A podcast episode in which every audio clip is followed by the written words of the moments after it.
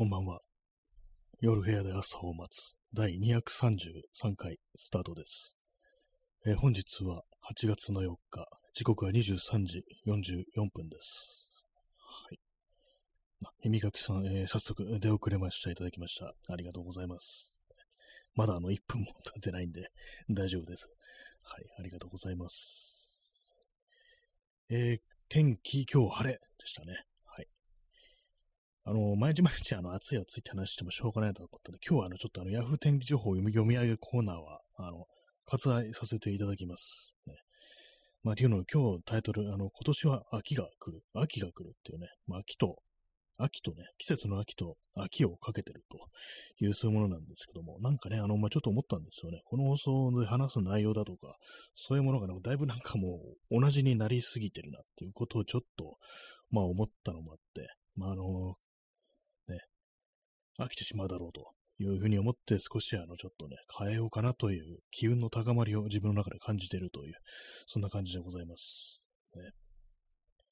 まあ、毎日毎日やってればね、あの、本当なんかこう喋ることもなくなって、大体のことがこう、ルーチンみたいになっていくっていうのは、まあ、あの、仕方のないことはもう、かなとは思うんですけども、ちょっと、あまりにも最近同じ話をしすぎてるなということに、ふとこう気づいたので、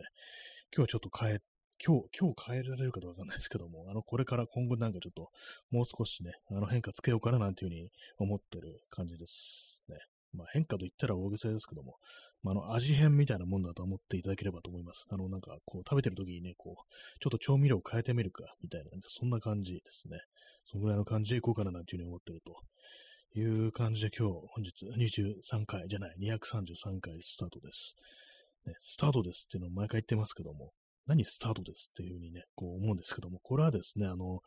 昔よく聞いてたラジオで、あの、三浦淳と安西はじめの、あの、J-Wave でやってたの TR2 っていうね、こう、番組があったんですね。私それ好きで、すごい好きだったんですけども、その時あの、安西さんが、あの、あれなんですよね、こう、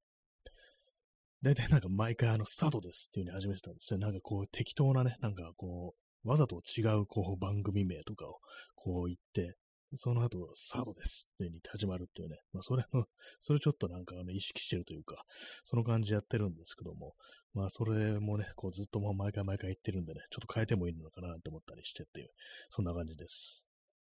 えー、耳かきさん、えー、そろそろまた誰が打たれてくれれば、ルーチンが変わるかも。そうですね、確かにね、打たれたら、まあ、大体ね、こう、変わりますよね。誰が打たれたら変わるだろうってね、これ多分私が打たれたら一番変わると思うんですよ。これが、この放送がなくなるって意味で。ね、それはちょっと困るのでね、あの、終了って感じになっちゃいますからね、私が撃ち殺されることによって変わるっていうね、その変化求めてねえぞみたいな感じになりそうですけども、何ですか、誰が打たれればっていうね、感じですけども、ルーチンが変わるぐらいの、こう、打たれが発生するっていうね、こう、まあ、身近な人間とかだとまずいですけども、まあ、あのね、こう、有名人とか、まあそういうところですよね。何かな、ね、天皇陛、天皇とかが撃たれたら、ね、あの、今すいません、天皇陛下とか 言いそうになってあの、訂正しましたけども、天皇とかが撃たれたら、まあなんかちょっといろいろね、相当大きなご変化が訪れるだろうっていう感じありますね。耳かきさん、麻生、ね、麻生太郎が撃たれたら、どうなんですかね、こう、ね、まあ今あれですからね、基本的にまあ、総理大、まあ、まあそっか、某安倍蔵さんもね、こう、あれだなっていう、まあ総理は辞めてましたからね。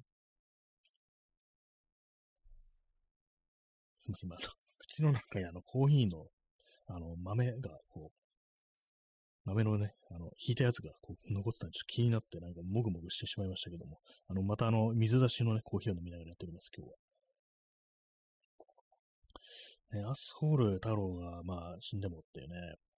ちょっとわかんないですね。ちょっと想像がしづらいですね。なんかインパクト的には、某安倍蔵さんよりはっていう感じですね。この、この放送なんか完全になんか安倍晋三がなんかレギュラーみたいな感じになってますけども、ね、怖いですね。そうそう違う人レギュラーにした方がいいかなっていうふうに、ちょっとね、思ったりしますけども、ね。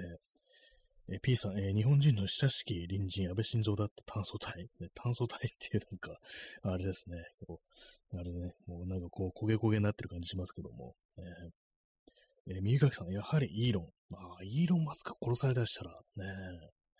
どうなるんですかね。私としては、なんか殺されるよりは、あのー、スペース X のあのロケットで、あのー、なんか爆死するとか、あと自動運転、テスラのね、テスラモーターズの自動運転の車に事故って死ぬっていうね、その感じ。ね、でもなんか本人乗ってなさそうってちょっと思っちゃいました。あの、イーロン・マスク。ね。あの、テスラの車乗ってんのかな、本当にっていうね。自分のだけなんか自動しなかったりしてっていうね、なんかちょっと思ったりしましたけども、どうなんですかね。まあ、そういう感じで、あの、今年は秋が来るということでね、あのー、まあ、飽きてくるとなんか変わろうというふうに人間思うらしいんですけども、なんかこう、いろんなね、こう、ね、こう、これまでいろんなこう、ポップミュージックとか、ね、そういう中でこう、チェンジってものっていろいろ歌われてたと思うんですけども、私最初に思い出すのはやっぱあれですね、デビッド・ボーイのチェンジズっていうね、あの曲を思い出すんですけども、私そんなまでのね、あのデビッド・ボーイ好きっていうわけでもないんですけども、さっきふとこう思ってね、どんな歌詞だったっけと思って検索してみたんですね。まあなんかちょっとよくわからない歌詞なんですけども、まああの、サビの部分ね、あの、turn the face and turn, ターンフェイス・ザ・ストレンジっていうね、まあ、あの振り向いて、あの、まあ、ストレンジ、なんですかね、未知っていう風に略した方がいいんですかね。未知と向き合おうっていう、まあ、そういう、こう、まあ、歌詞ですけども、ね、なんでしょう、ね、未知と向き合うっていうね、なんかそういう、まあ、あのまあ、チェンジズって何年ぐらいの曲だったか私ちょっと覚えてないですけども、70年代ですかね。まあ、過去のそういう、あの時代のこう、ロックミュージックとかは結構そういうね、チェンジというものに対して、こう、非常にこう、まあ、ポジティブな、こう、目線を投げかけてたと思うんですけども、やっぱこう、昨今というか、この2020年においては、そのチェンジも、もしかしたらその悪い方のチェンジかもしれんっていうね、まあ、いろんな人がなんかいろんなところにチェンジというものを見出したりして、それがまあね、あの、それこそ、ね、あのアメリカだとトランプ元大統領みたいな、ああいうものに対してチェンジというものを見出したという人も結構いると思うんですけども、その結果ね、なんかこう、結構ひどいことになったりだとか、ね、議事堂なんか選挙とかなんかああいうことが起こったりしましたけれども、ね、私自身もそういうチェンジというものをなんかこう無邪気にね、今までと違う新しいものに変わるんだっていうのが感じで、こう、あんまり前向きに捉えられてね、ないですね、正直ね。まあ、あの、言葉でしかないっていうね、チェンジっていうのは、まあ、本当変化、言葉でしかないっていう、まあ、それが実際何を意味してるのかっていうのは、ちょっと、ね、まあ、その、いろいろ、こう、状況によるぞっていうね、感じですけども、まあ、すべてのことが、言ってしまえばすべてのことですからね、言葉は言葉でしかないと、今、そんな感じですですからね、まあ、なんでもまあ、でもこう、いろいろこう、自分の思ってることだとか感じてることとかを言葉に、正確に言葉にして、ね、こう、可視化するって、なんかそういうことってまあ大事かなとは思うんですけども、でも全然それでも取りこぼすっていうのはね、本当なんかいろいろあるなと思うんでね、まあ、言葉というものをあまり信じすぎても良くないっていうことを思います。かといって、こう、肉体だけをね、こう、頼るっていうのもね、良くないですけども。まあなんかこう、すべてがこういうね、最終的には中道ってとこに行き着くってなると、中庸か。そういうとこに行き着くってなると、なんかね、こう、ね、仏教かって感じになっちゃいますね、最終的にはね。わかりませんとしか言いようがないです。はい。コーヒー飲みます。ねまあ、さっきまで結構バッと入ってた割にはなんかこうベラベラベラベラ喋ってるこう感じですけども、ね、まあいろいろありますからね、なんかこう暗い気持ちになったら逆にそこをついてそこから上の方に浮上していこうみたいな、そういう感覚もありますけども、まあでもね、またなんかこう気分悪くなったりするんでしょうというね、まあそういう感じですね。最近暑いせいなのか何なのかわからないんですけども、あの、ご飯食べるのはちょっとめんどくさいな、みたいな。まあ、あの、作るのめんどくさいな、みたいなこう感じが結構あったりして。で、まあね、あの、今日まあ、あの、変化、ね、秋が来るっていうことに、で、なんか変化というものに触れてますけども、ちょっとあのー、今までやんなかったことをしてみました。私、あの、ずっと前の放送で、あの、食の純血主義みたいなものが私にあるという話をしたんですけども、これあのね、いろんな国のいろんな料理ありますよね。そのね、あの、料理の国籍をあんま混ぜたくないみたいな、なんかこう謎の感覚があって、まあ、例えばね、あの、ピザに、あの、キムチ乗っけるとか、納豆乗っけるとか、なんかそういうのがちょっと嫌だったんですよ。で、まあ、そういうのも、その感じで、あの、よくね、あのー、やってる人いるんですけども、豆腐、冷ややっこの上にキムチを乗っけるってことをやってる人いて、まあ私、あのー、頭の中でね、ちょっと美味しそうだなみたいなこと思ったんですけども、でもまあそういう純血主義がありますから、もう極右だったんで、食の極右だったんで、食だったんで、まあやったことなかったんですね。でも今日ね、ちょっとあの、めんどくさい、なんかめんどくさいなと思ったんですけども、でもちょっと、もうそろそろ期限切れみたいな、あのー、キムチと豆腐があったんで、やってみました。その豆腐の上にキムチ乗っけて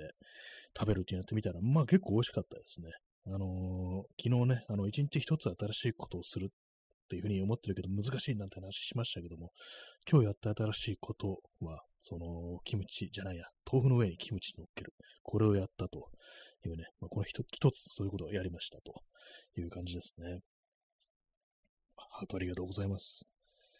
えー P さん、鴨肉に醤油をかけて愚弄する貝原雄山。このエピソード知らないですね。鴨肉ってのは醤油をかけるものではないんですかね。か貝原雄山もなんか結構純血主義っぽいような、なんかそんな気もしますけども。ねまあ、鴨肉、まあ、鴨の肉って料理の仕方は多分いろいろあると思いますけど、まあ、一番最初に出てくるのは鴨南蛮っていうね、あの、お蕎麦とかとかね、お蕎麦とかとかってなんだ、蕎麦とね、一緒に食べるって、あれなんかネギ、鴨とネギと、ね、蕎麦っていう感じで、私なんか昔旅行行った時にね、こう、食べたことあります。鴨南蛮って初めて食べてね、こんなうまいもんなのかと思ったんですけども、ね、今全然関係ない話ですね。ねまあ、そういうこと思ってね、割となんかこう、鴨と言ったらそのネギと一緒に、蕎麦と一緒にみたいなね、そういうまあイメージあるんですけども、鴨肉に醤油。まあ確かになんかこうイメージじゃないですよね。やらなそうですよね。愚弄するっていうね。まあでも私何にでも醤油かける人間ではあるんでね、なんかちょっと、海馬龍さんもそういうなんかちょっと可愛いとこあったのかみたいなちょっと思っちゃったんですけども、どんなエピソードなんでしょうか。ねおいしんぼ私は漫画の方全然読んだことないですね。アニメをなんかちょっと見たことあるぐらいで、漫画はね、これ全然読んでないんですよね。えー、P さん、えー、鴨の血のソースなどより、やはり日本の醤油じゃん。わっはっは。あ、そういう、そういう感じだったんですか。あ、鴨の血のソース。あ、でもなんかそんな聞いたことあるような気がしますね。日本の醤油じゃ。わっはってなんか、なんかこう嫌がらせみたいな感じですね。本当にね。どうなんでしょう。でも鴨の血のソースと、ね、日本の、まあ血のソースちょっと癖がこうありそうですからね。なんかね、血を使う料理といえば、あの、イギリスの料理であの、血を固めて、なんかあのね、作るやつありますよね。なんか、名前忘れましたけども、あの、定番のね、こう料理で。まあ、どうなんでしょうかね。血、ね、人間の血、ね、こう、たまにね、あれですよ、鼻血とか出したりして、それがなんか、あの、喉の方に垂れてきて、うわ、なんか血の味って嫌だなってことで、まあ、自分の血ですから、ね、こういう、人間の血ですからね、嫌だと思うんですけども、ね、まあ、ソースにすると変わるのかなと、ね、よくわかんないですけどもね。えー、耳かきさん、えーその後だいぶ経ってから、えー、蕎麦の薬味がわさびとかネギにとらわれているとは嘆かわしいと反対のこと言ってました。あ、そうなんですね。なんかこう、ね、言わなそうですよね。蕎麦と言ったらわさびとネギに決まっておろうがみたいなことを言いそうなんですけども、結構言ってること変わりますよね、なんかね。まあ、なんかね、こう、海馬龍さんもそういうところあるんだ、というね、まあそういうことかもしれないですね。意外に適当みたいなね、感じだね。えー、右かきさん、えー、鴨の血の剣はフランス料理の店にわざわざ醤油持って行ってドヤ顔で披露してました。もうちょっとあれですね、両津っぽいですね、そこまで行くとね。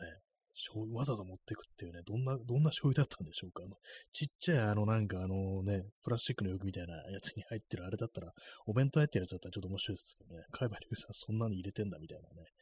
自分でチューってやって入れたのかなみたいなことを思うとね、なんか面白いんですけども、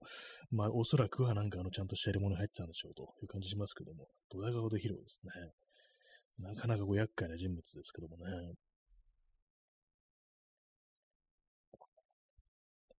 まあでも、両津もね、なんかあのフランス料理のなんか試食とかこう頼まれて、なんだこれ味が全然しねえっつってね、醤油かけたらちょっとはマシになったとかなんかそんな、なんかやってましたけども、それをやれたね、あのシェフがね、なんかこう、すごいなんかこう、自信失ってね、こう、すごい落ち込んでましたけども、ね、もはやその感じですよね。ギャグ漫画の感じになっちゃってますね、それね。え、耳かきさん、えー瓶で持って行って他の客にも振る舞ってました。ああ、やっぱ瓶なんですね。やっぱそうですよね。自分で作ったやつだったりしてっていうね、あの陶芸家だからっていうね、そんなありそうですけども、他の客にも振る舞って結構介入してますね、これね。あの、内政干渉してますね、辛いね。まあ、でもどうだ、ね、どうなんでしょうか。鴨に醤油。あんまなんか私ね、想像では合わないような気がするんですけども、ね。私昔あの、ちゃんとしたおお蕎麦屋っっていうか、まあ、地方に旅行行った時に、まあ、あの、蕎麦一本で出してますっていう感じのお店行ったことあるんですけども、まあ、普通のまあ、高い店じゃなくてね、あの、大衆的なお店でしたけども、そこであの、鴨南蛮的なやつは、まあネギ普通に輪切りにしたやつに、と、まあ、その鴨ですね、鴨の肉。確かね、あの、塩とか振ってた記憶があるんですよ。で、まあ、それであの、蕎麦と一緒に食べてくださいっていう感じだと思って、だったんですけども、それかなりね、美味しかったですね。も醤油ってよりはなんかあの、塩とかの方が合ってんじゃないかっていうふうに今思ったんですけども、でもね、合ってんのかな？わかんないです。ね、醤油。ね、やってみないとわかんないですね。まあ、ね、鴨の、ね、鴨を買ってきて、ね、こう、ね、作ってみるのもいいかもしれないですね。はい。まあ、でもなんかね、どうなんですかね、ほんと。まあ、私は何でも醤油です、本当にね。あの醤油もいろいろありますからね、どうもね。あの、九州の醤油なんかはちょっと甘めに作ったりな男子聞きますけどもね。私がもし九州の醤油とかをこう、ね、使ったりしたら、なんだこれ甘いっつってね、あの、ババカスカかけちゃってね、あの、すっごい塩分取るっていうね、そんな話になりそうですね。まあでも最近なんかこう、なんでもないわ、醤油醤油っていうね、こう人生だったんで、ちょっと飽きてるかもしれないですね。まあ、と言いながら今日はあの、豆腐に醤油かけましたけれども、醤油、ね、あの、あれです。あの、豆腐に、えー、キムチ、醤油っていう感じでこう、かけてしまいました。ね。よくご飯に豆腐かけて、その上にあの、ネギとか、あのー、あれです、あと、蕎麦つゆ、あ、麺つゆか。ね、麺つゆをかけるなんていう、ね、あの、あったりしますけども、レシピね。麺つゆってなんかどうしても私甘すぎるって感じのこと思っちゃって、まあ、でも醤油かけると塩分ね、多すぎるんでしょうね。私は本当なんか塩分取りすぎだと思います、ね。よくないですね。夏はね、こういいかもしれないですけども、ね。コーヒーを飲みます。まあ、コーヒーにもね、醤油入れてますからね、正直ね。嘘ですけども、ね。まあ、わかんないです。合ってるかもしれないですからね。今日のアイスコーヒー、水出しコーヒーか。ねは割と昨日よりいいかもしんないです。なんだろう。ねなんか少し、昨日はなんかちょっとね、あのー、苦味が結構トゲトゲしかった気がするんですけど、今日は少しマイルドな気がします。あれかな？なんか、昨日はか10時間ぐらいね、あのー、やってたんで、あね、こう、朝、朝、こう、そう作って、で、まあ本当この放送始まるまでって感じだったんで、結構まあ、あの、経ってたんですけども、なんだ今日は少し早めにあげたからかなと思います。うん、早めにあの、中の、あの、お茶の、お茶、ティーパックっていうのかなああいうの。その袋に入れたね、あのコーヒーのあれを取り出したんで、だからもうちょっとあのマイルドな感じしますね。このぐらいいいかもしれないですね。少し早めにね、こう、8時間ってもね、こう書いてありましたけど、8時間より前の方がなんかこういいような、ね、気がしますね。まあちょっと薄めに作ればいいのかもしれないですけども。えー、チャンツさん、こんばんは。えー、こんばんは。ありがとうございます。三日月のギフトですね。三日月が微笑んでるっていうね。月ってなんか顔がありがちですよね。で、も夜空の月見上げてみると、顔ないんですよね。びっくりしますよね。まあ、何言ってるかわかんないですけども、でもなんかあの月面に顔があるっていうなんかそういう話ありますよね。宇宙人のなんかどの頃だみたいな話ありましたけども、ね、あれたまたま影がそういう風に見えてたっていうね、まあそんなことらしいです。ね、久々に月面の顔について話しましたね。はい。累計リスナー数が10人を突破しました。ありがとうございます。ね、やっぱりこう、金曜、花金ということで聞いてくれてる方が多いような、そういう感じありますね。はいまあ、あの、そうですね、あの、今年は秋が来る、秋が来るっていうことで、まあ、なんかいろいろ変えたいな、変えたいなって言ったらですけども、まあ、ちょっとね、あの、あれなんですよね。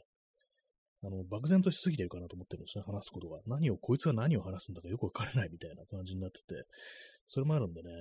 結構この放送の初期、本当にあの、まあ、2020年とかになりますけども、ね、えらい前だなって感じですけども、割とその時はね、あの、今日はこの話をするみたいな感じで決めてたところあったんですよね。あの本読んだらね、そのまあ、ずっとその話をしてるっていうね、感じで、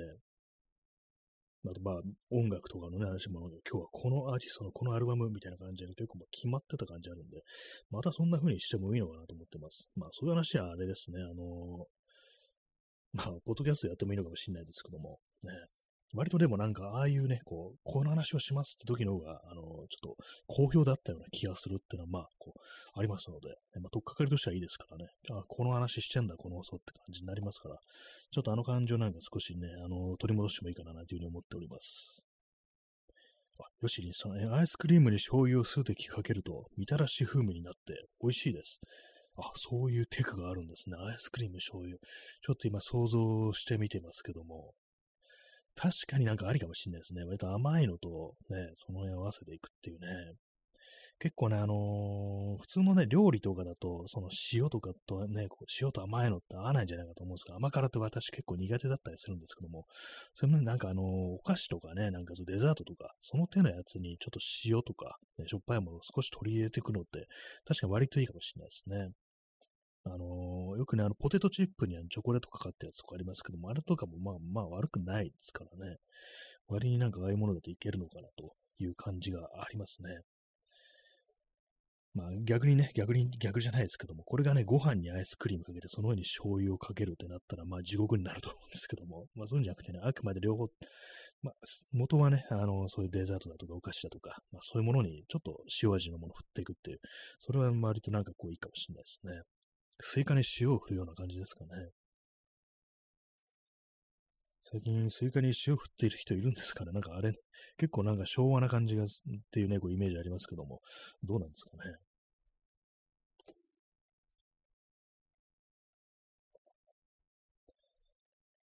まあ、そういう今日ね、そうやった新しいこと、ね、まあ別に世間的には全然新しくないですけども、今まで避けてたね、その、豆腐の上にキムチを乗せるっていうね、まあそれをやったということです。はい。ね、まあ、こういう感じでちょっとずつでもなんかこう新しい風みたいなものはね、こう日々こう取り入れていった方が、まあ、健康的なのかなというね、まあ、そういう感じはしますね。ほんとなんかね、こう、もううんざりですからね、基本的にもう、あれですよ、ほんと世の中の起きてることなんか、ね、クソくらいだみたいな気持ちになりませんか？皆様。ほんと、毎日毎日ね、こう憂鬱なこうね、話題ばっかりで、まあ毎日クソ暑いし、みたいな感じでね、いい加減にしろよみたいなね、気持ちっていうのがやっぱりちょっと湧き起こってくると思うんですよね。まあ、その感じでなんかこう、別なことをね、こうしてみてもいいんじゃないかなというふうに私はこう、今、なんかこう思ってるという感じですね。まあ、さっきあのデビッド・ボーイの Changes というね、曲の話をしましたけども、同じようなその変化というものを歌った曲として、あの、やっぱ、あれですよね、有名な曲としては、あのー、ボブ・ディランのすいません、名前が 曲名が思い出せないです。なんかありましたよね。っていうね、もう何言ってんだお前って感じですけども。あのー、それこそ、時代は変わるでしたっけ？あの、放題ね。Times are changing でしたね。あの、ほんと最近曲、最近っていうか、もうあれですね、こう中年以降、曲の名前が思い出せない感じなんですけども、あれもね、ストレートにこう変化というものをね、こう歌った曲でしたけども、ね、あの曲はいつなんでしょうか ?60 年代でしょうか、ね、私割となんかね、こう、聞くんですよ。あの、ボブ・ディランね。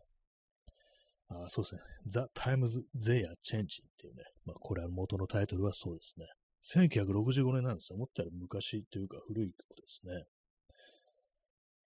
まあ時代は変わるということでね、まあ変わった後で、まあ、再び元に戻ると言われますけども、まあそれもまた変わるよというね、ことでね、まあ、何言ってるのかわかんないですけども、まあ、こういう歌はね、こう、その、ポップミュージックの歴史上いろいろあるなというふうに思います。他にね、思い出すのはあれですね、あの、ARB って、これもこれで古いんですけども、ARB の曲でもなんかありましたよね。何でしたっけ？これもね、私こう好きな曲なんですけども、ね、何 ARB って感じになりそうですけどもね。今、あの、すいません。頭の中でね、曲を再生して思い出します。うん。なんでタイトル思い出せないんですかね。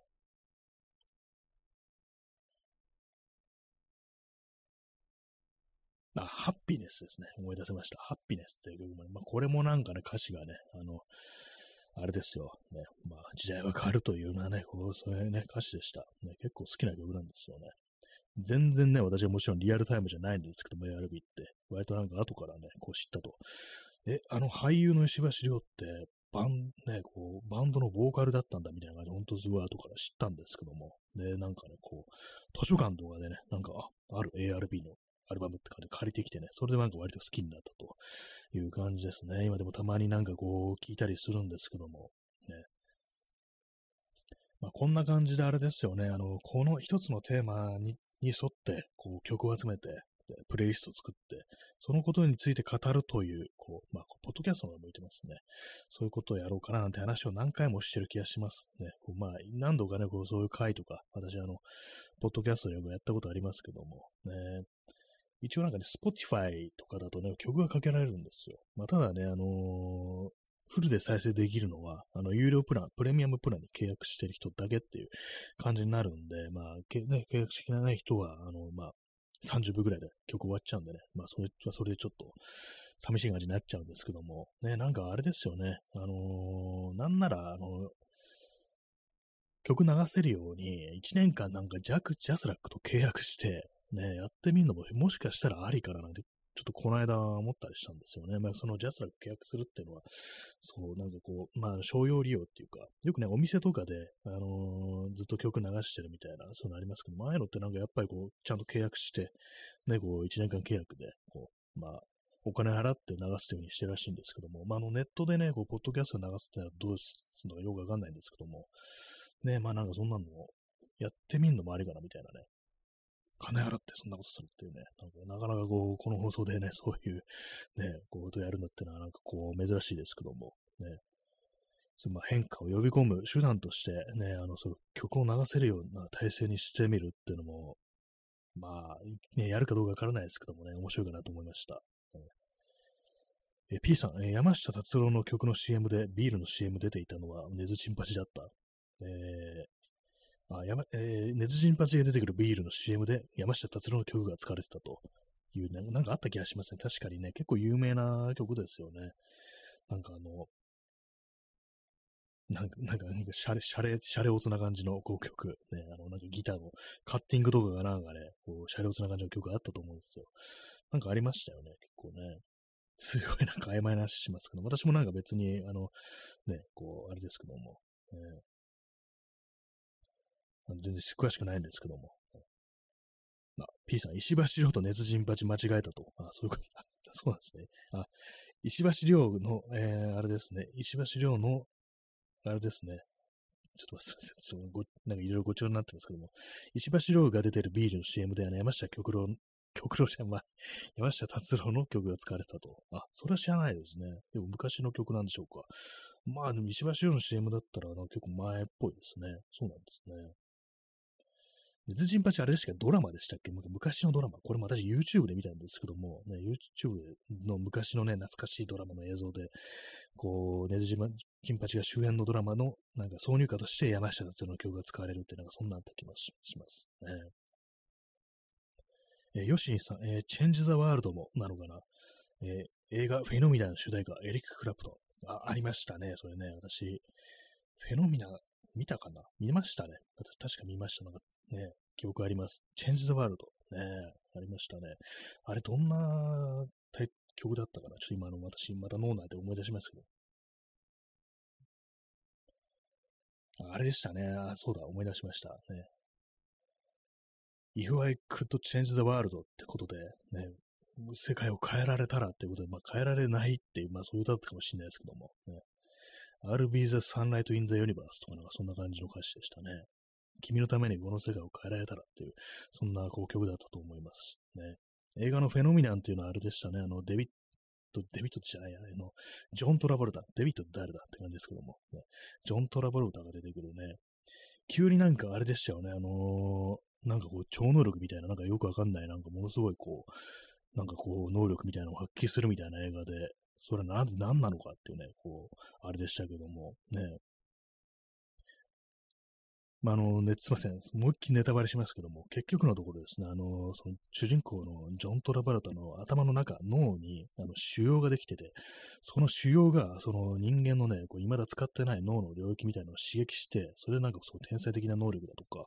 いうものを発揮するようになったっていうね、そういう、こう、ストーリーでした。まあ、結局ね、そう、まあ、その脳腫瘍が原因なくなってしまうっていうね、最後死んじゃうんですよ。まあ、そういう、ね、まあ、こう、曲、曲じゃない、あの映画でしたけども、ね、まあ、曲が先にあるのか、まあ、それとも映画のた、映画のために作られた曲なのか、それともね、まあ、たまたまなんかそういう感じの曲になったのか、歌詞になったのかわかんないですけどもね、Change the World、ね、一応 Change ということでね、まあ、変えたいんだというね、気持ちというものは伝わってくるね、そんな歌でしたね。えー、P さん、えー、石橋亮と根津陣八が顔が似ているのでごっちゃになってしまった。まあでもどちらもなんかかなりまあ男臭い顔ということで、確かにちょっとね、共通点はこうありますね。石橋洋の方がなんかちょっと優しげな感じがちょっと私はこうするなというね、感じしますね。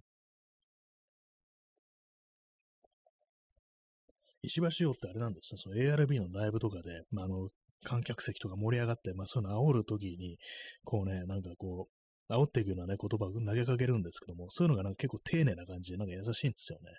行くぞじゃなくてね、行くよっていう風に言うっていうね、なんかちょっと面白いなと思ったんですけども、なんかそういうところがね、私はなんかこうね、あの好きなバンドだなという風にこう思いましたね。割とそういう、こう、ちょっと丁寧な感じすってね、こうワイルドに見せかけてね、そういうのがありましたね。はい。えー、延長させていただきました。ね、まあ、どうなんですかね。このラジオ放送、ラジオトークってものの適正なこう放送時間ってもの何なんでしょうかね。30分だとやっぱりこう、短いんですかね。世の中ね、なんか他の人の放送とかこう見てみると結構長くやってる人多いんですよね。こう、まあ、それこそあの、リスナーとかをたくさん集めてる人っていうのは結構まあ長い時間やってるということになちょっと気づいたんですけども、まあ、1時間は標準っていうか、むしろなんかちょっと短いかもしれないです。なんか世の中結構2時間とか、それ以上やってる人も結構いって感じで、あれはね、なかなかこう体力いるぞっていうのを思いますね。この像も多分2時間もやったことないんじゃないかなっていう感じしますね。1時間半とかね、こうありますけども、ね、2時間って長丁場、ね、まあなかなかのもんですよね。まあでも思うんですけども、結構ね、まあ、この30分っていうね、こう、まあ一つの単位でも結構ね、あの、人様からあの30分いただいてるって、そういう風に考えるとなかなか重いなっていう風に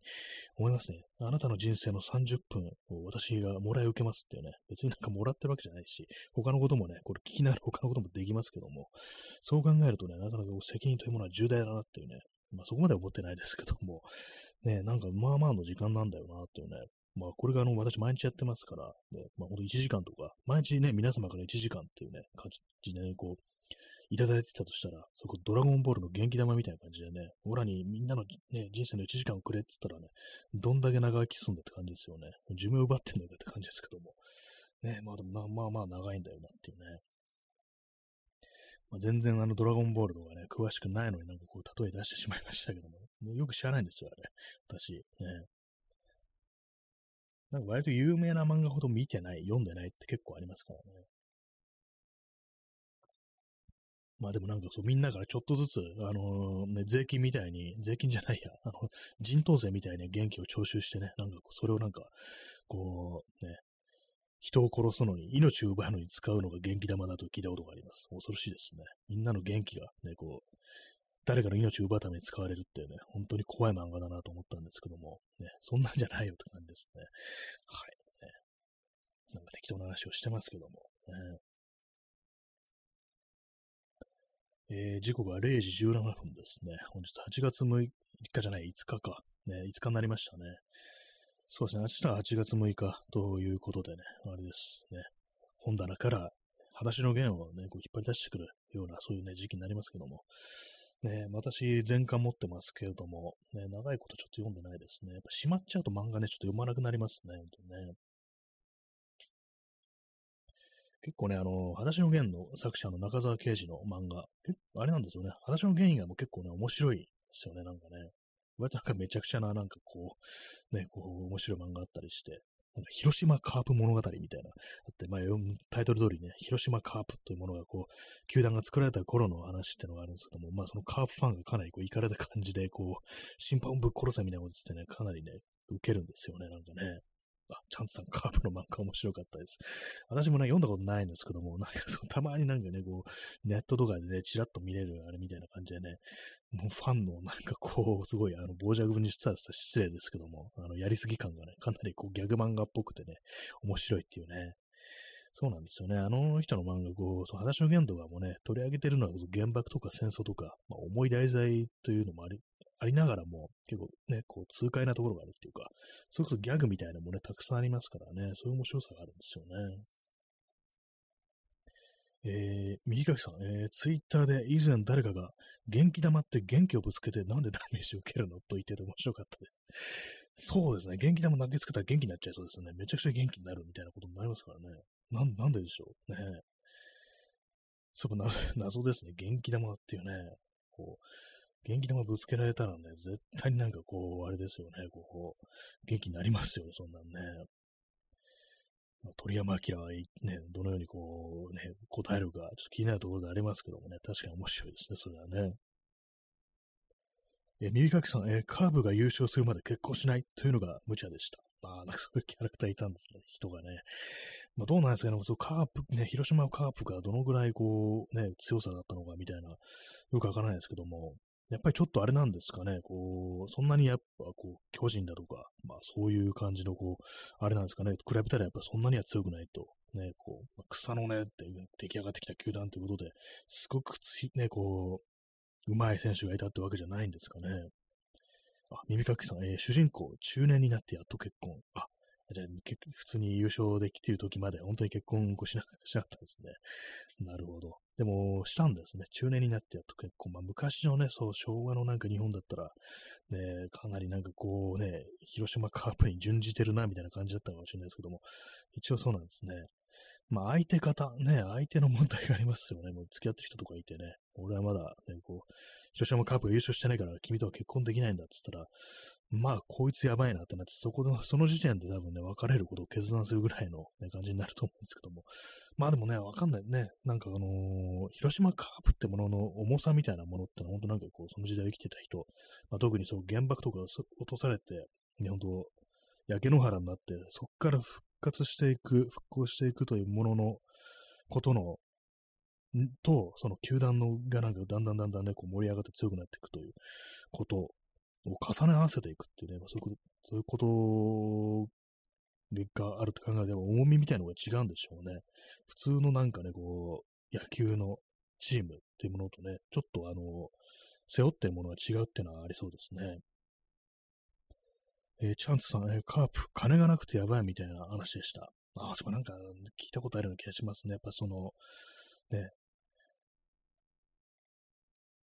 草の根だからみたいなね、感じで、こうまあ、ま、こうお金がないから、ね、このね、栄養がなんか取れないみたいな感じの話をなんか、もしかしたら漫画の中のね、あれかもしれないですけど、なんか聞いたことあるような気がしますね、広島カープね。まあでも本当私全然野球興味なくって、むしろなんか嫌いぐらいのレベルなんですけども、まあでもあの時代というものはその野球というものに託す夢みたいなものが本当今とよりね、全然重かったのかなと思いますね。結構ね、昔の人とか本当野球の思い出みたいなのがたくさんあるっていうね、こう、話聞きますからね。私今読んでる、ね、こう、パラパラっとね、めぐってるぐらいなんですけども、あの、坪内、雄三の、文芸評論家の坪内雄三の、局地的東京名所案内っていうね、こう、本で、あの、後楽園球場っていうのが出てくるんですよ。後楽園球場、でも今のね、あの、東京ドームがあったところに、まあ、あの、新しい球場なんですけども、そのね、こう思い出みたいのが、あの、電車、総武線という電車がね、あの、東京、あの、東から西に走ってるんですけども、その車内から、あの、昔は東京の街っていうのも、首都でもね、あの、昔ですから、暗かったから、でもその暗い中に、あの、電車の窓から、あの、後楽園球場のね、明かりがバーっとこう見えると、すごい気分がこう上がるっていうね、なんかそういうことが書いてありましたね。そう活気だとかね、なんかこう、まあ、なんていうんですかね、こう、プラスの何かこう、イメージというものが、その野球のこう盛り上がりみたいなのに重ね合わせられてたという時代があったのかなというね、まあそう考えるとね、こう、私みたいな人間がね、なんか何に何が面白いんだなっていうね、こういうのを言うとね、まあちょっと頭に来るのかなっていう、その時代というものを知ってる人がっていうね、そういう感じありますね。まあそのぐらいの本当なんか昔の人がすると、ね、野球のルールとか知ってて当然だみたいなね、そういうのが出てくるのかもしれないですね。えー、水出しコーヒーを飲みます。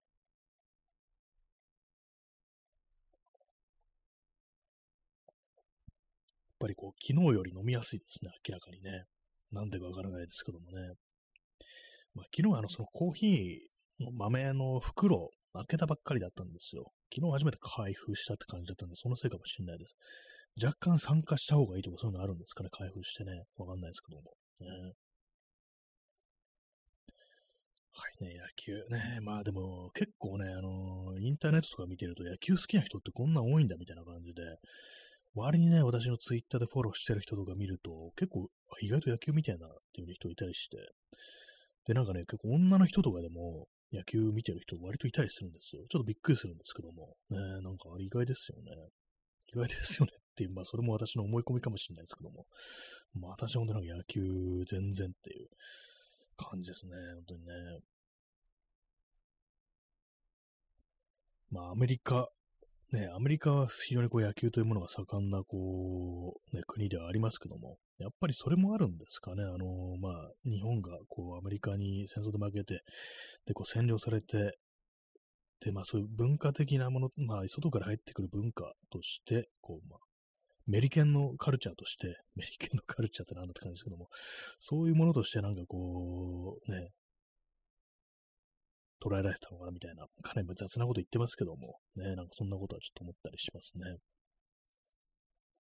まあでも結構ね、本当なんかある程度以上のこう年齢の人からするとアメリカの影響ってものは非常になんかこう強いっていうね、アメリカの、アメリカンカルチャーってものは非常になんか重いんだっていうね、ことを聞いたりするんですけども、特になんか段階の世代みたいなね、ぐらいの世代の人からしたらそうらしいですね。私があの結構聞いてた、あの、ポッドキャストで、あの、藤原信也っていうね、あの、写真家の、ね、ポッドキャスト大好きだったんですけども、ね、あの人も、ね、確かね、その段階の世代っていうね、感じの年齢ですけども、やっぱりね、あの、本当にこう、そのアメリカの影響ってものは自分には強いというね、ことを言ってましたね。まあ、生まれ育ったところでも結構その、米軍の兵士みたいなのが結構いるような、こう、土地で、そういうのもあったりして、まあ、そう、米兵とかがこうジープに乗ってたりして、そういうものなんかすごいななんていうふうに見てたということでね、かなりのその影響というものが自分の中に未だに残ってるって話はしてましたね。はい。ね、なんか広島カープから、野球からなんかね、こうあれですね。あ、そうです。8月6日、話の弦から、ね、なんかそれ広島カープの漫画の話になったという、そういう感じでしたね。まあね、そう、中沢刑事の漫画いろいろ面白いらしいというね、私でも他に読んだことあるのは一作だけなんですよ、実は。ね、面白そうっていう話してますけども、私の弦と、あと、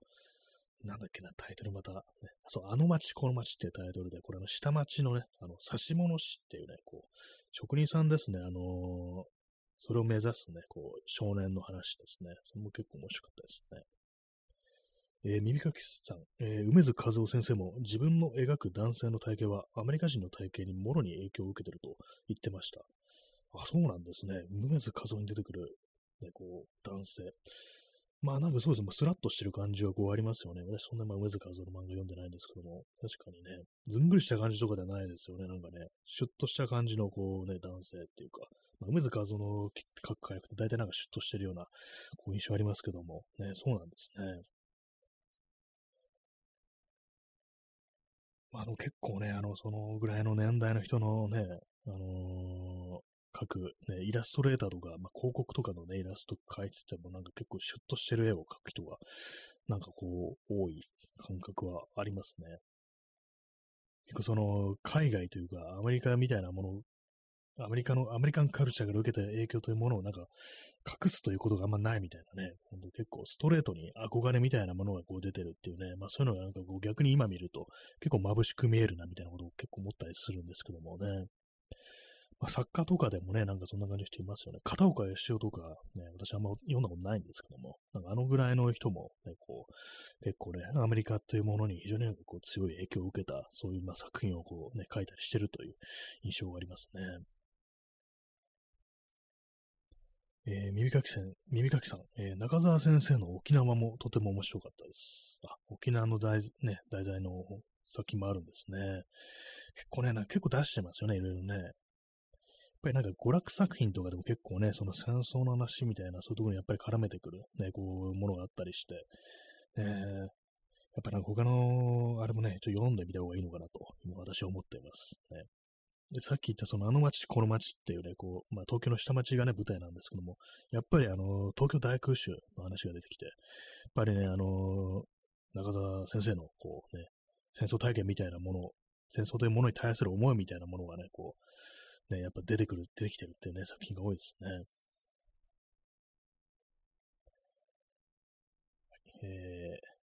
水出しコーヒーを飲みます。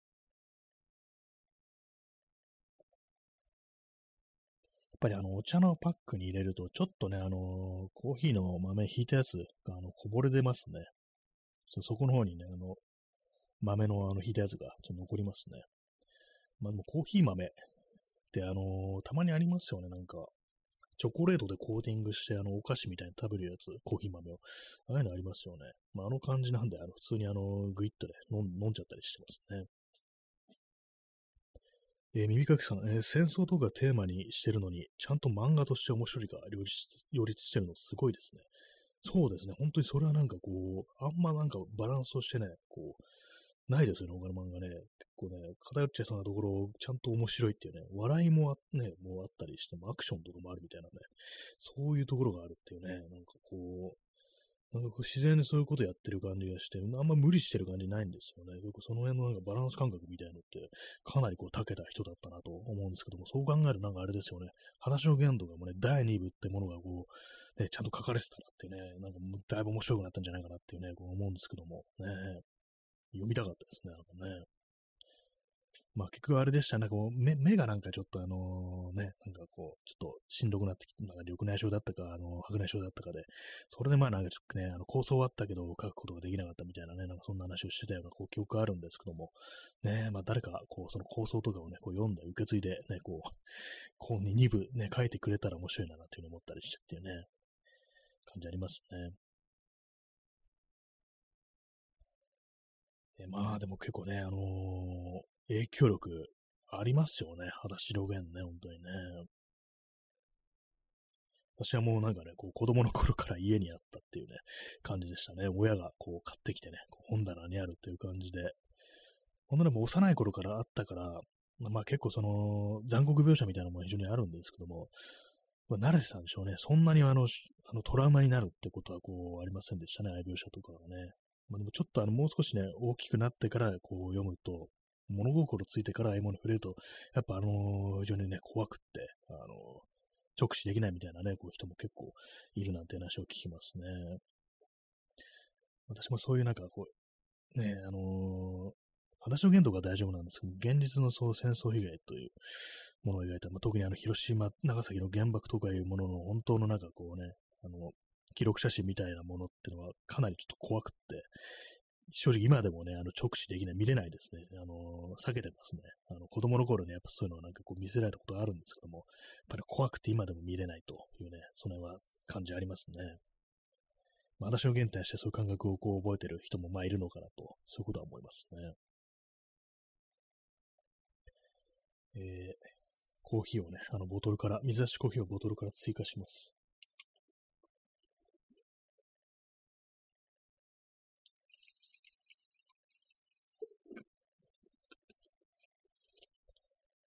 えー、右書きさん、えー、裸足の弦は戦後の弦たちと仲間たちのサバイバルの話は怖くて面白いですね。あそうですね、ほんと結構あのー、あれですよね、ほんとヤクザとかがほんと絡んできて、なんか、それこそなんか仁義な戦い戦いとかで、とかね、なんかあの辺と接続するような感じってありますからね。これ、まあ、私あの仁義なき戦い、まあ見たことないんでね、あれですけど、あれもな広島のね、こうヤクザとかそういうのが出てきてね、あ、耳かきさん、えー、マイトの竜像。いましたね。なんかマイトの兄とかなんか呼ばれてるっていうね。ほんとヤクザっていうものがね、こう非常になんかこう、スッと出てくる感じでしたからね。これ本当にやばい。人殺し、人殺し上等みたいなね、感じのね。確かに、まああのー、あれですかね、子供が人を殺す描写があるっていうね、かなり漫画としては結構まあすごいといえばすごいですけどもね。まあ時代がそうだったというね、繊細孤児ってものがね、こう、ね、そういうヤクザとかに利用されて、こうね、犯罪の片棒を担がされる、いいように利用されるというね、こう、非常に恐ろしい展開というものが、ね、こうストレートに描かれてたなというね、こう、記憶がありますね。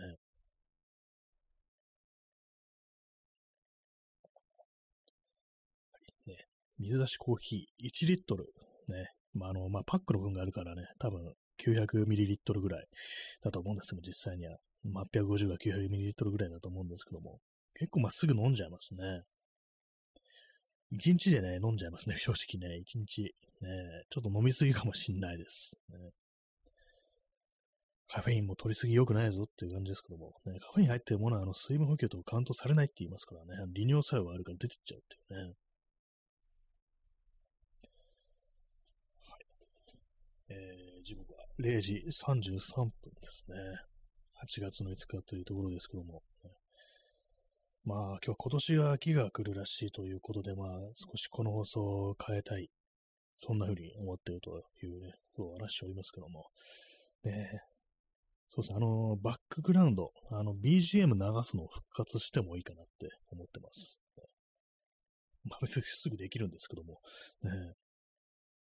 なんかやっぱ後ろでなんか音流れてる方が、ちょっとラジオっぽさみたいなものをね、こう、あるから出るかなっていうね、こう感じに思ってるんで、まあそういうもうなんか、こう明日とかね、そういう風にするかもしれないです。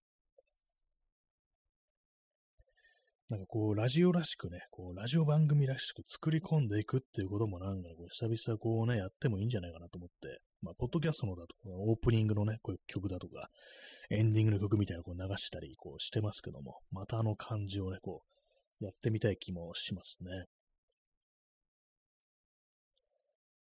そんな、あの、抱負ですね。あの、今年の抱負でした。ね、もう8月ですけども、ね、そんなの語ってます。はい。まあ、でもなんかあれですね、こう、ツイッターがね、ほんと終わりそう、終わってますね。終わってますね、本当にね。なんかあれ、もうほんとずっと前からなんですけども、見てるとね、なんか本当気がめるだけだな、みたいな感じのことちょっとあったりして、ちょっとつかすごくあったりして、なんかね、なんかもう、終わりかなっていうね、なんかそんな気がしてます。なんかもうイーロン・マスクとかあの置いといても終わりかな的な感じっていうのはもうずっと前からこう感じてるんですけども、なんかね、こう面白くなりようがないなみたいなね、やっぱそういうのありますね。こうそうなんですよね。まあ私があのテキストでなんかこういろいろね、こう出していくっていうことにそんな向いてないのかなと思うんですけども、喋りの方がいいのかなっていうね、感じのがあるんでね、なんかこう、どうせ面白いこと言うんだったら、こうね、ここで喋ってる方がいいのかなっていうことは思ってます。ね。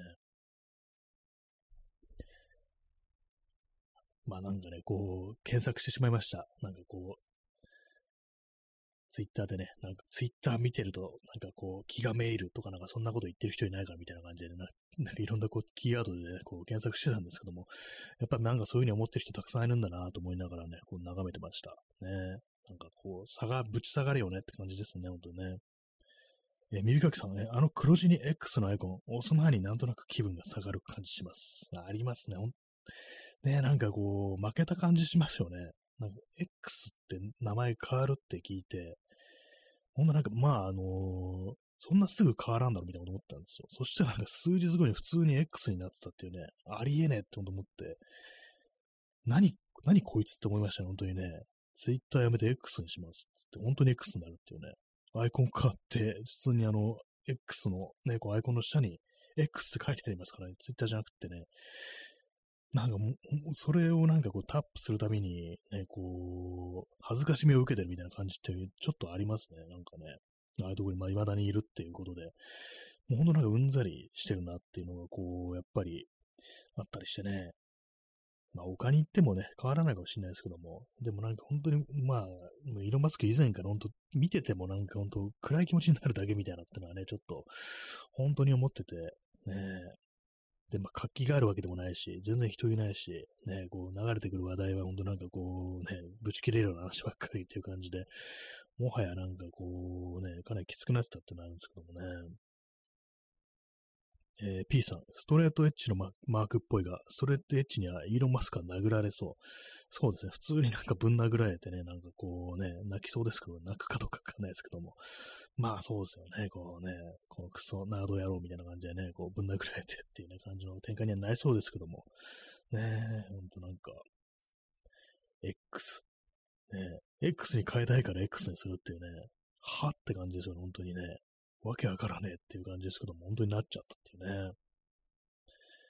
まあ、他のね、あの SNS ってものも考えたり、こう、しますけども、なんか私、ブルースカイっていうね、まあなんかこう、あの、ありますけども、あれのなんかウェイティングリストとかね、なんか登録しちゃうんですけど、全然一個に招待コード送られてこないじゃんって感じでね、なんか前も話しましたけども、やっぱ人としての得が低いから、なんかあのね、できないのかなって思ったりして、ね、そう得のある人間は、人徳のある人間は、あの、招待コード送られてくるのかなってふうに思ってるんですけども、ね、なんかこう、私のこうツイッターフォローしてる人が、あのー、結構ね、ブルースカイの方にいますって書いてると、ね、自分はそこにはいけないんだっていうね、ステージが違うんだ人間としてっていうね、僕は愛される、ね、こう、価値なんてないんだみたいなね、飛躍したなんか感じになっちゃいますけども、そういうなんか卑屈なね、こう感じになっちゃいますね、あのね。えー、耳かきさん、えー、自分の開発してる宇宙船にもドラゴンの絵をあしらったりしてて、本当にあれな人なんだなと思いました。あ、そうなんですね。あの、スペース X の、ね、ロケットにもドラゴン。やばいですね、なんかね。なんなんだあいつってね。なんかアニメとか好きなんですよねって言ったらあれですけども、なんかあいつ、ね、あいつって言いますけども。ねえなんか本当、本当のなんかあの、やばいやつっていう感じなんですね。ドラゴンの絵っていうね、きついなーって感じしますね、本当にね。X でドラゴンでってね、なんだこりゃって感じですね、本当にね。まあ、なんかほんと見てても暗くなるだけだし、なんかね、こう、グロ画像流れてくるしって感じでね、本当に、ちょっと本当なんか嫌になってますね。なんかこう、自分のなんかこう気持ちを下げるようなね、こう、ものを見てて、どうするんだみたいなね、ありますね。本当になんかこう、くじかれるところありますね、なんかね。本当にね。ね、X はなんか、志村 X で十分だよと思います。ね。昔、志村けんがやってた深夜番組、ね。ずっと昔、90年代とかだと思うんですけども。まあ、そんなことをね、あの、コーヒーを、水出しコーヒーを飲みながらね、お送りします。えー、0時40分ですね。まあなんかこう、そう、今日はね、秋が来るから、まあなんかこう変えたいと思ってるという話をしておりますね。まああの、あんまね、あれです、本当なんか思いました。もっと面白い話をしていこうっていうふうになんかシンプルにちょっとね、思ってますね。こう暗い話とか、まあ皮肉っぽい話をちょっとあの、私あの、正直、まああの、抑えていこうかなっていうね、こう感じにこうしてるますね。なんかね。はいで具体的に何を話すのかって感じなんですけどもね、ほんとね。まあ、最近映画とかね、こう、本当見てないですからね、なんかね。えヨシニさん、えー、X ビデオの X のロゴと激に、あ、そうですね、X ビデオ。ね、なんか X ビデオは実はクロスビデオって読むんだな、みたいな、なんかそういうなんかこと、一時期やれてたような気がするんですけど、どっちなんですかね、結局ね。X ビデオね、なんかね。X ってそうなんですよね。その、あれポルノっぽいね、イメージとかやっぱありますからね。なんかね、トリプル X とかなんかね、そういうのね。トリプル X は映画か。なんかまあでもなんかちょっとヤバめのイメージね。なんかそうですよね。18金みたいなそういうイメージ。エロのイメージってもちょっと強いですからね。なんかね、それの X と同じになっちゃうっていうね。やっぱこう、あれな感じになりますよ、本当にね。えー、耳かきさん、えー、やはり DIY の話は前向きでいいかも。あそうですね。確かにね。あの感じ。まあ、その辺の感じ私あんまりできてないんでね。なんかその、今日はこの DIY、これを作るって話をしますっていうね、感じでね、ほんとなんかこう、あれを作りました、これを作りましたみたいな、ほんなら一回全部その話しかしないみたいな感じぐらいで言ってもいいかもしれないですね。まあ、私の最近の DIY は、あのー、あれ、最新の DIY、これあの、水出しコーヒーですね。これ DIY、含むのかって感じですけども。まあそういう感じでね、なんかこう、少しあの、そう前向きな話ってものですね、楽しい話、聞いててなんか気分がね、こう良くなる話ってものをこの、それちょっとしていきたいななんていうふうに思ってますね。まあ本当なんかこう、ね、良くない話ばっかりね、こう、普通に生きてると、そんな話ばっかりね、こう出てきますからね。笑え、笑ってもいいんだぞっていう、ね、そういう気持ちでいかないとね、ちょっといけませんね。えー、みゆかきさん、えー、DIY から山上山上の話に連結は禁止。そうですね。これはもう、あれですね。って言ったその次の瞬間、これ、今ちょっと P さん、今日は DIY でこの9本のパイプをって、完全に今この、すごいね、奇跡的なこのコメントの並びになってますけども、ちょっとそうですね。この流れはね、あの、ちょっと避けていこうかなと思いました。もう、これ、あの、安倍ぴょんからね、ちょっとレレギュラー降りてもらうぐらいのね、感じでいいかもしれないですね。本当にね。大体、そうですね。この連結しちゃいますからね、本当結構ね、ほんとこう、最近、ほんとなんかあのー、硬直してきてるって感じがこう、ありますのでね、なんかもうもう少し違う流れね、ちょっと取り入れてきたような気がしますね。